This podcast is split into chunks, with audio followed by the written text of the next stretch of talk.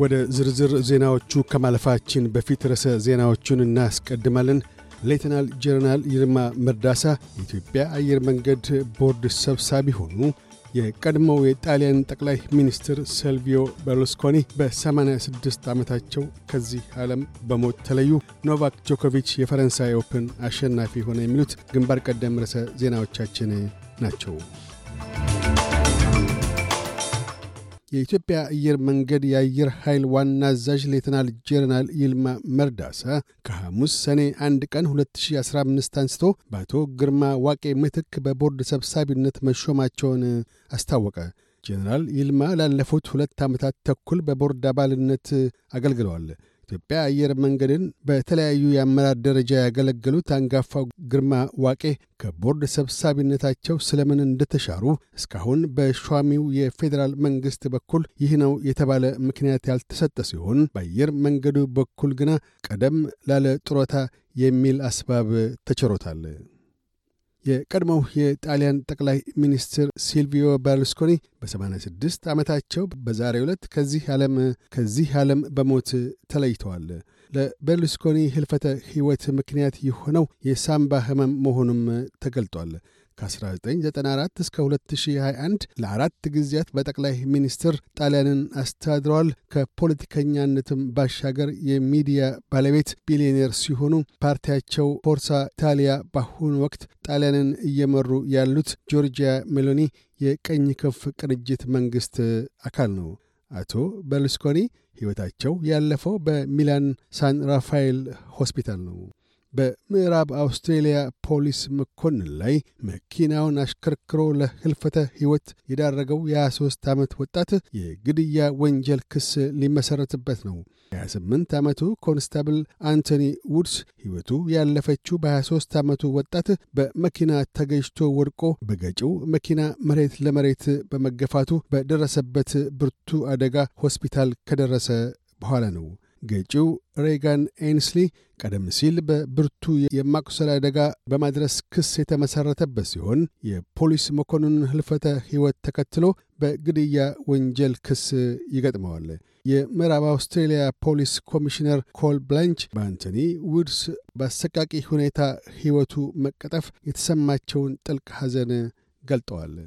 የፌዴራል በጅሮንድ ጂም ቻልመርስ የግሪንስ ፓርቲ በመንግሥት የማኅበራዊና በአቅም ተመጣጣኝ የቤት ረቂቅ ድንጋጌ የፖለቲካ ጨዋታዎችን እየተጫወቱ ነው ሲሉ ከሰዋል። የቤቶች ማሰሪያው 10 ቢሊዮን ዶላርስ በሚቀጥሉት 14 ቀናት ውስጥ ለሕግ መወሰኛው ምክር ቤት ቀርቦ ይሁንታን እንዲያገኝ የሚጠበቅ ሲሆን ወሳኝ ድምፅ ይዞ ያለው የግሪንስ ፓርቲ ግና ሙሉ ድጋፉን እስካሁን አልቸረም። የግሪንስ የቤቶች ጉዳይ ቃል አቀባይ ማክስ ቻንደር ማቲር የግሪንስ ፓርቲ ቀደም ሲል ይዞት ከነበረው የከረረ አቋም የለዘበ መሆኑን ጠቅሰዋል። ይሁንና በጅሮንድ ቻልመርስ መንግሥት በድርድር በጣሙን ሰጥቶ የተቀበለ መሆኑን ጠቁመው ጊዜው ለድንጋጌው ይሁንታ መስጫ ነው ብለዋል። አክለውም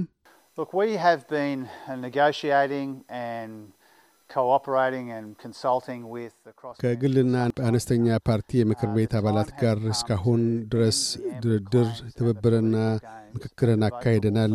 ጊዜው ሰጣ ገባና የፖለቲካ ጨዋታዎችን አሌ ብሎ ለማኅበራዊና በአቅም ተመጣጣኝ ቤቶች ድምፅ መስጫ ነው።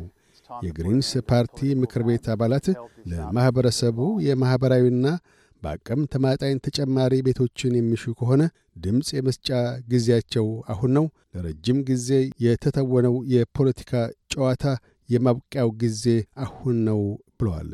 በዛሬው ዕለት በተሰጠው የሳልሳዊ ንጉሥ ቻርልስ ልደተ በዓል የአገልግሎት ሜዳል ተሸላሚዎች ውስጥ ሴቶች አብላጫ የክብር ስፍራ ይዘው ተገኝተዋል።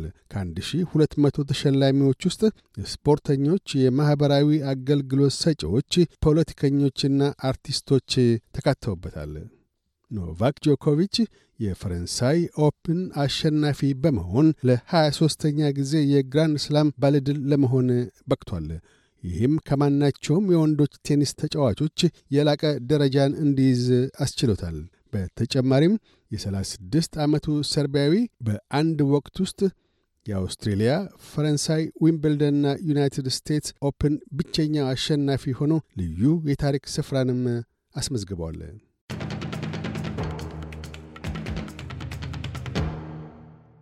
በዚሁ ወደ ውጭ ምንዛሪ ተመን እናመራለን። አንድ የአውስትራሊያ ዶላር 62 ዩሮ ሳንቲም ይመነዘራል። አንድ የአውስትራሊያ ዶላር 67 የአሜሪካ ሳንቲም ይሸረፋል።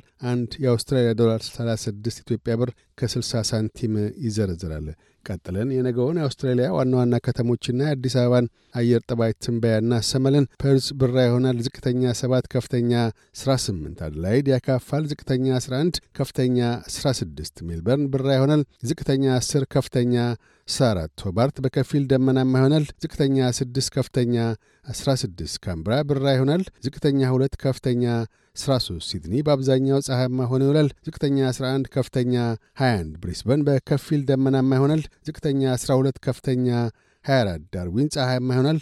ዝቅተኛ 20 ከፍተኛ 33 አዲስ አበባ ያካፋል። ዝቅተኛ 11 ከፍተኛ 21 ዜናዎቹን ከማጠቃላችን በፊት ርዕሰ ዜናዎቹን ደግመን እናሰማለን። ሌተናል ጄኔራል ይልማ መርዳሳ የኢትዮጵያ አየር መንገድ ቦርድ ሰብሳቢ ሆኑ።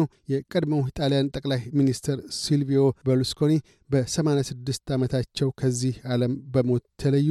ኖቫክ ጆኮቪች የፈረንሳይ Open አሸናፊ ሆነ። የሚሉት ግንባር ቀደም ርዕሰ ዜናዎቻችን ናቸው። እያደመጡ የነበረው የኤስቢኤስ አማርኛ ፕሮግራምን ነበር። የፕሮግራሙን ቀጥታ ስርጭት ሰኞና አርብ ምሽቶች ያድምጡ። እንዲሁም ድረገጻችንን በመጎብኘት on demand እና በኤስቢኤስ ራዲዮ mobile app ማድመጥ ይችላሉ። ድረገጻችንን ኤስቢኤስ ዶት ኮም ዶት ኤዩ አምሃሪክን ይጎብኙ።